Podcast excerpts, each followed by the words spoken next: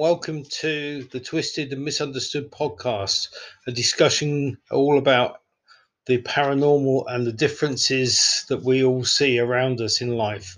My name is Dominic Zenden, and I'm here today with Alison Zenden, and our topic for discussion is going to be aliens.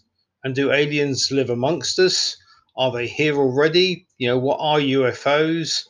And what would we expect to find if you walked down your local high street and you bumped into someone who wasn't from this planet? The bit that matters is that extraterrestrial life is anything that's born off Earth. So if you're born on this planet, you're not extraterrestrial.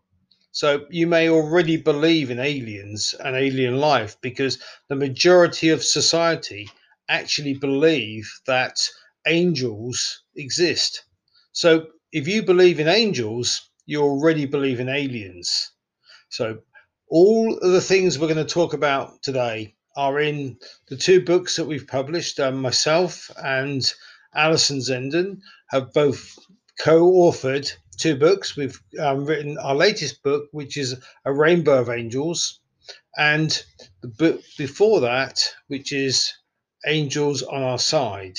Now, both books have a lot of information and stories about angels and aliens and paranormal teachings, and you can buy those books on Amazon.com, or you can go onto my website, which is MindSite.org, which is MindSite is spelled M-Y. Hang on, let's just work out how to spell MindSite before we go any further. It's MyndSite.org.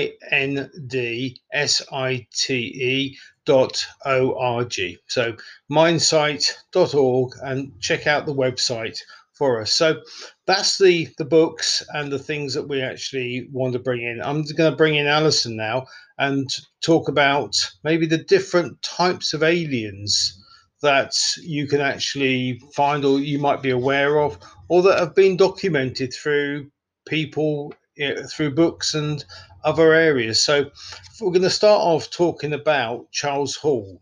So here's Alison. Alison, hi. Hi. What do you know about Charles Hall?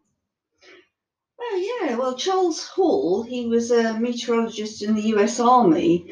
He'd always had an interest in aliens from a child, and he was approached as he got older from a high-up guy in the US Army, and he was taken to do the weather as a meteorologist on Area 51, where he saw aliens. And I've written about this in our book, Angels on Our Side.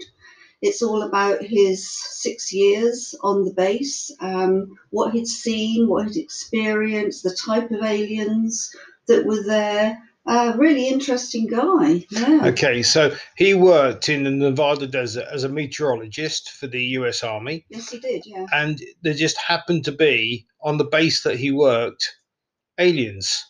Yes, absolutely. And those aliens were described as being Tall Whites. Very tall, up to about 10 foot, some of them. Yeah. Okay, and very unique in our actual atmosphere that something of that nature would actually be able to survive under our gravity, because it must have been very stressful for them being so tall and being so brittle. Their bones were very brittle, and I think that they were very prone to injury.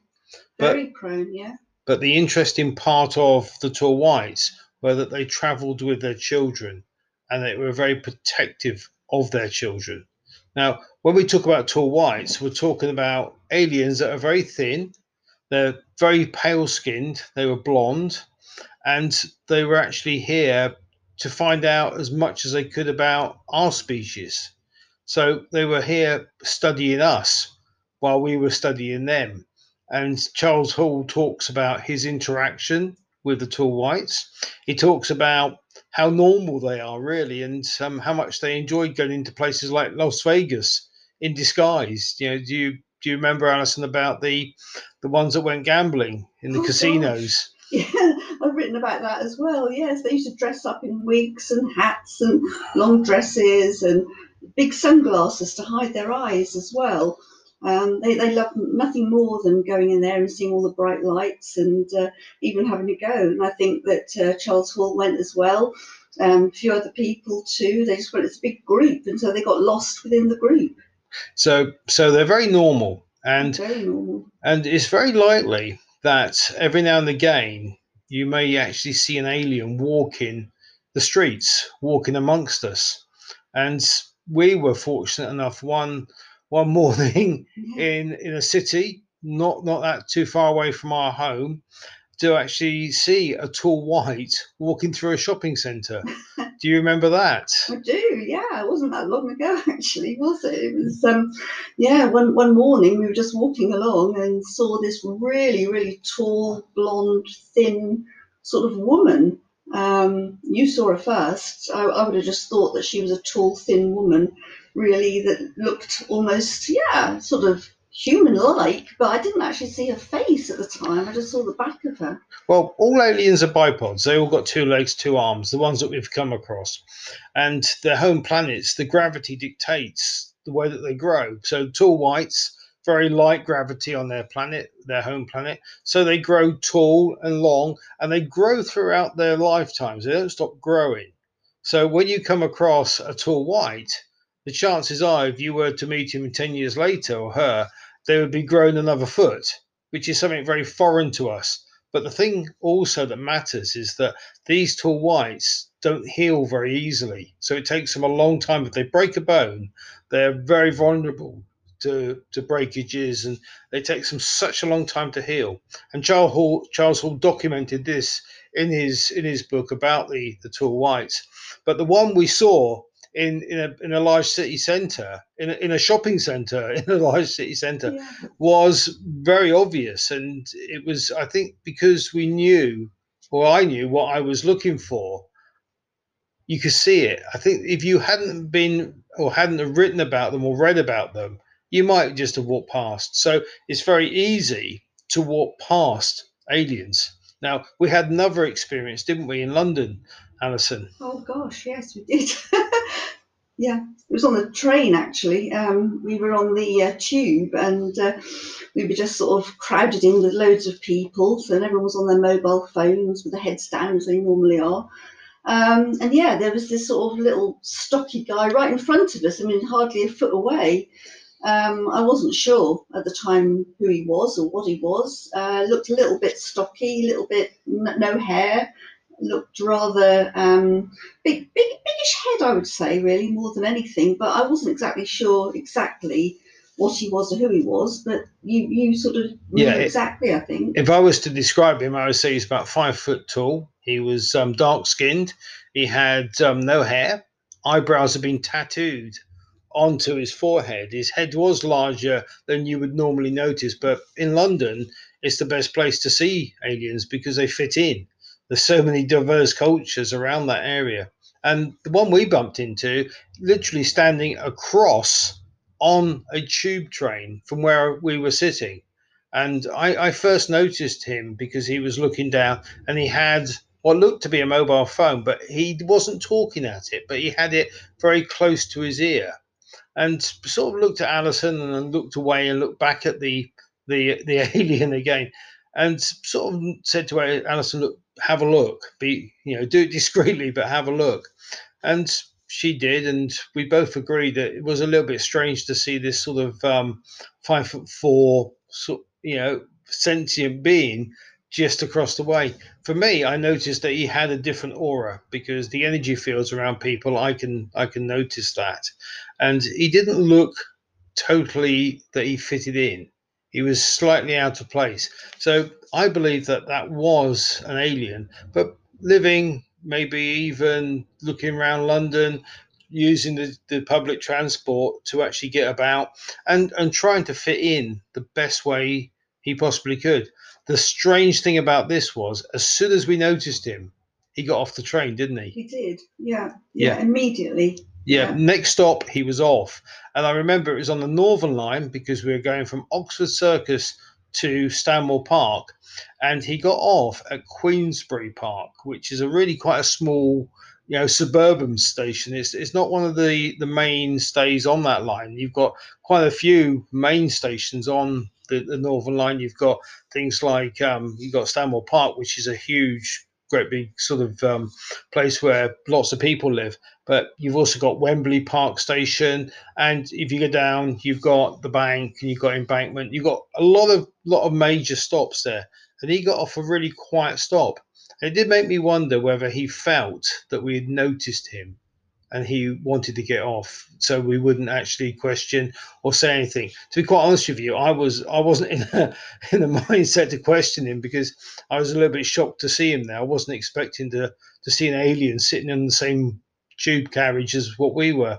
But the fact that he was there was something that we've always remembered, haven't we? Oh, definitely. We've put it in the book as well. So yeah, there's a little paragraph on that. So it was something very special that I will never really forget. All I remember, he was like a stocky sort of bald guy here, and as you say, he had a tattooed eyebrows and that sort of thing here. Okay, so that was another alien that we encountered, but we also encountered a few in Malta. We went to Malta in October. We just a little bit ready for a break, and where can you go for a break where it's sunny in October is Malta. So we flew over to Malta, and as we were flying over, in the compartment in front of us on the seat, there's a little sort of tray basket thing that has pamphlets in, and in the pamphlet we looked through what the events were going on in Malta that week, and there just happened to be a UFO conference with people like, can you remember who was there at the UFO conference? Yeah, Colin Andrews as well. Andrews. Yeah, he's a big thing with crop circles and with sunspots and, you know, all the stuff. There was some really top speakers right there, wasn't there?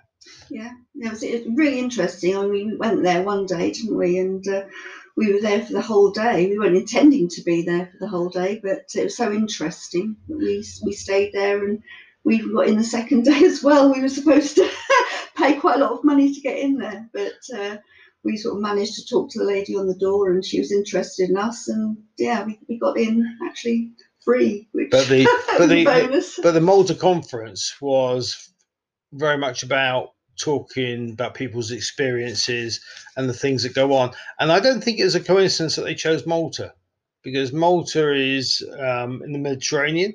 It's one of the deepest ports that you get in that area, and because you've got a lot of seaports that are deep harbors, if you like, there could well be a lot of alien bases underneath the sea, because this is where most of the alien bases are located, in deep water off the coasts around different countries. California's got an alien base, apparently, according to Timothy Good, and also Malta. And it may well explain why Malta is one of those places that you're more likely to encounter alien life, because we did encounter several different aliens on the island during the time we were there. We were there about 7 days, I think, and those 7 days, I think we had two encounters. One in the shop, where we went in, and there was a very, very human-looking guy, dark-skinned, but he was just wandering around. He wasn't really doing anything. And, you know, there's nothing unusual about that, apart from the fact that as soon as I asked in my mind, are you an alien? The guy left really quickly. So it goes to show that the telepathic communication can be actually an indication that these people aren't from Earth. They're extraterrestrial life. The thing that brought me back to was my first experience with an alien life form, which was in a hotel in London, and I was only 18, and I was sat in the foyer waiting to be served. And there was a guy sat across the room from me in a chair reading a newspaper. And he was very tanned, he was dark, he had no hair. And I just said in my mind, if you're an alien, please scratch your nose. So he did. And I asked again in my mind just to repeat it, and he did. And because I was so young, I left very, very quick. I didn't actually look back. I just got out of my chair and kept walking very fast. it scared the living daylights out of me because I didn't expect the reaction that I got. I'm more prepared now. So when I actually see something that's a little bit unusual, I'm a bit more sort of grown up about it. I don't run away. But it just goes to show how easy it is, if we know what we're looking for, to actually see aliens amongst us. And the most common place you'll see them is on public transport, because I'm sure they use public transport to get around. So you could be sat on the bus and they could actually be sat next to you, and you wouldn't really know it unless you could actually sense or feel or look at their aura, because their aura is a little bit different to yours and mine. It's a lot whiter. You know, human auras tend to be orange, whereas alien auras tend to go in a little bit sort of lighter color. So there is slight differences we can pick up. And that was the same in Malta, wasn't it, Alison? Because after the conference, and we had our holiday, and we had quite a good time going around the streets of Valletta and looking through all the different histories and Knights Templars and all the caves and all the history that Malta has to offer, we got on the plane to fly home. And what happened as we flew over the Alps? Can you remember? Oh, gosh, yeah. We were looking out over all the lovely snow-capped mountains, and suddenly it was almost like whoosh. We saw this sort of disc-shaped thing go as fast as it possibly could, and there were two, we think they were RAF planes following directly behind. Do you remember that? Yeah, they're F-11s. Oh, was it F-11s? Yeah, the first thing we saw was the disc, and I thought, well, that's a bit strange, and it just sort of went past the window and over the wing of past the plane, and then literally 10 seconds later, these two F-11s followed, and they were really close. That you could actually see the planes really close to the aeroplane that we were in. And I just thought, well, come on, you know, the Alps are beautiful. You if you've ever flown over the Alps, you'll know how pretty that they look. Fabulous as you fly over. It's a real sight to see. They go for miles and miles. But the UFO was gone, and the planes that followed it were gone. Literally, it was a 10-second incident that was a little bit strange, and something you're not really expecting when you're on a commercial flight flying from Malta into England. But it was something that just finished the holiday. It was almost like the coincidence that we happened to be in Malta at the same time as the UFO conference, and people talking about the things that we were interested in, then meeting aliens on the island, or seeing aliens there as well, and then flying home and there's more UFOs. It felt like we were destined to be in that place to explore those things. And personal experience, I don't care what anyone goes through, but your personal experience of seeing these things can be amazing, because once you've seen them for yourself, you know that they exist.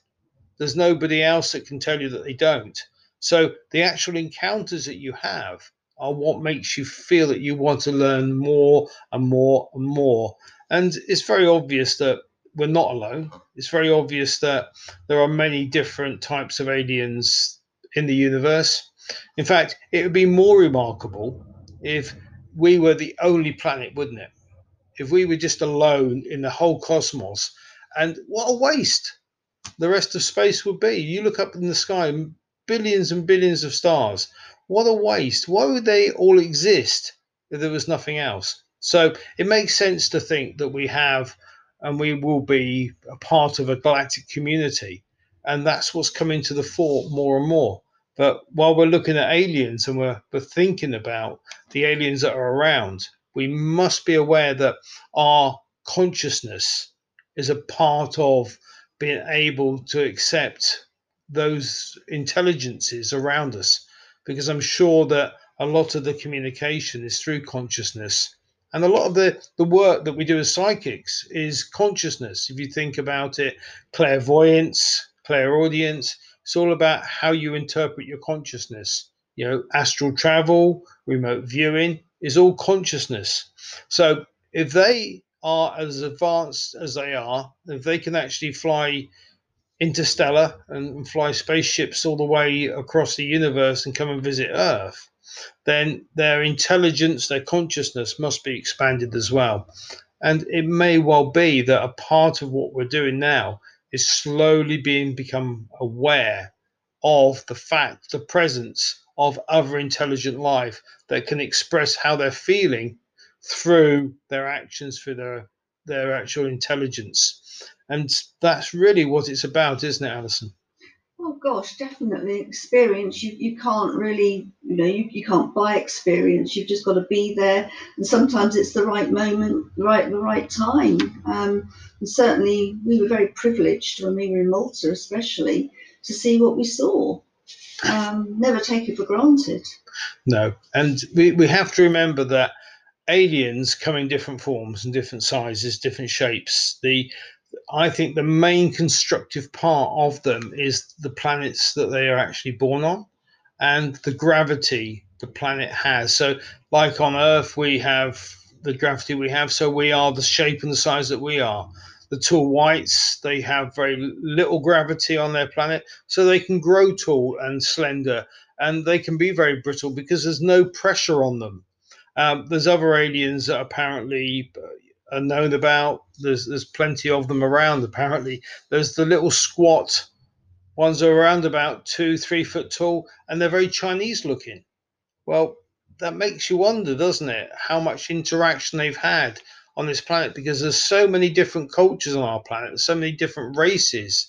Which part of that is human? Are we hybrids? Are we part alien, part human? Are there some parts of our humanity here that are purely terrestrial, or are we a mixture of DNA between the different races that we come across nowadays in the modern knowledge? So much going on. The gravity does affect how you grow.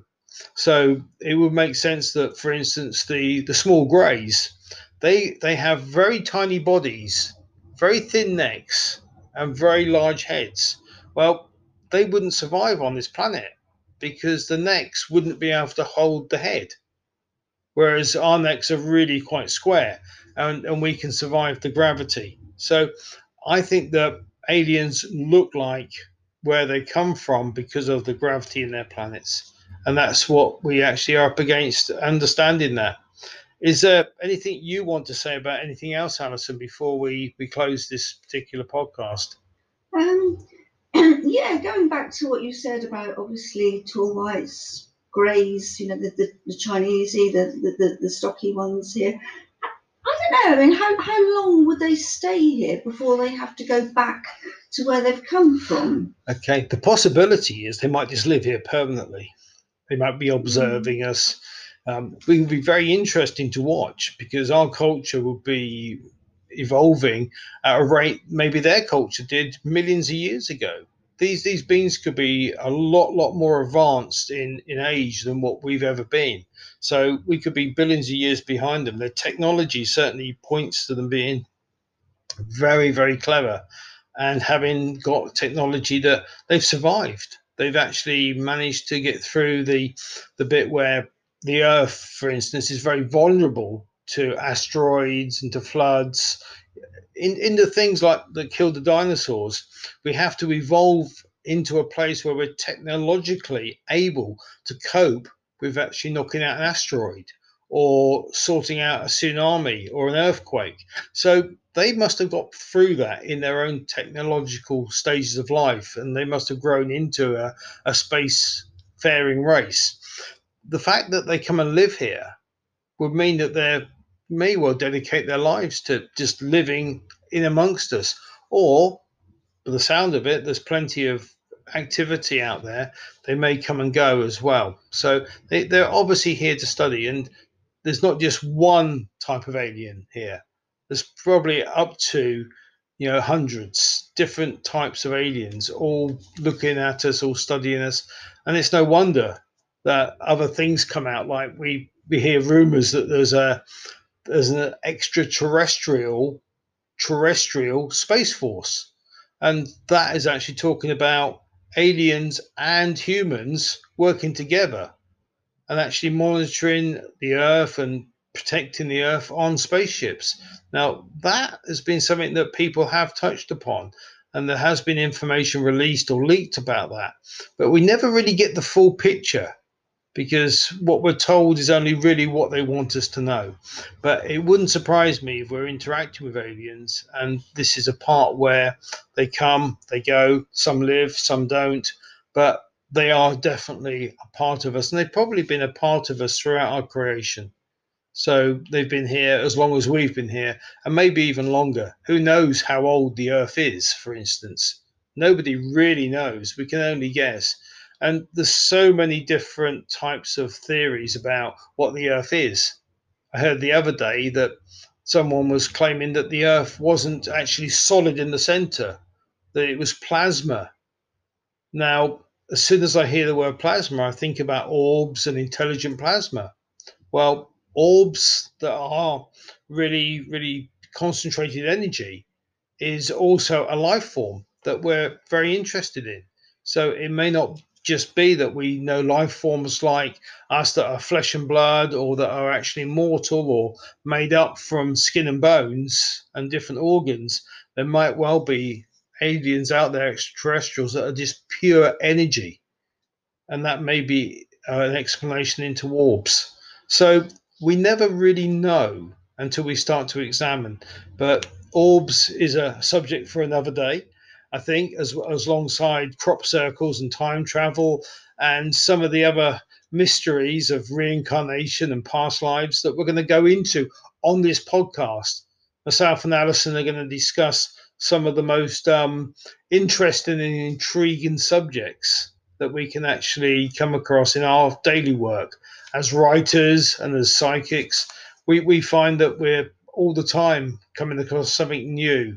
And I'm sure that Alison's got things that she would like to discuss as well.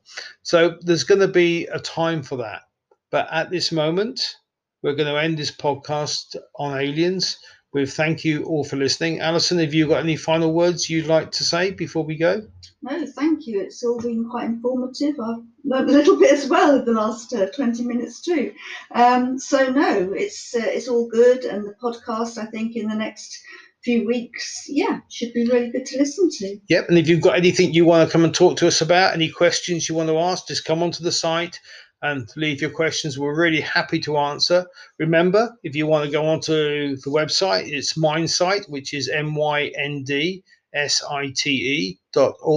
and you can come and chat to us. Leave me a message or send me a message over the website, or come on to the podcast and leave us a comment of what you think about this. If you've got any ideas of yourself, have you had encounters with aliens? Have you had some question that you're not sure about? Something paranormal happened to you? Do you live in a house that's haunted? You know, there's so much stuff that you can interact. And over the coming weeks, we will endeavor to answer any questions or anything that you have on your mind that may be interesting for you. So, and you can do that either by leaving us that question and we'll answer it, or we'll actually write back to you in person. In the meantime, I think that we've now come to the end of this particular podcast. Thank you all for listening, and it's goodbye from myself, and it's goodbye from Alison. Bye-bye. Thank you.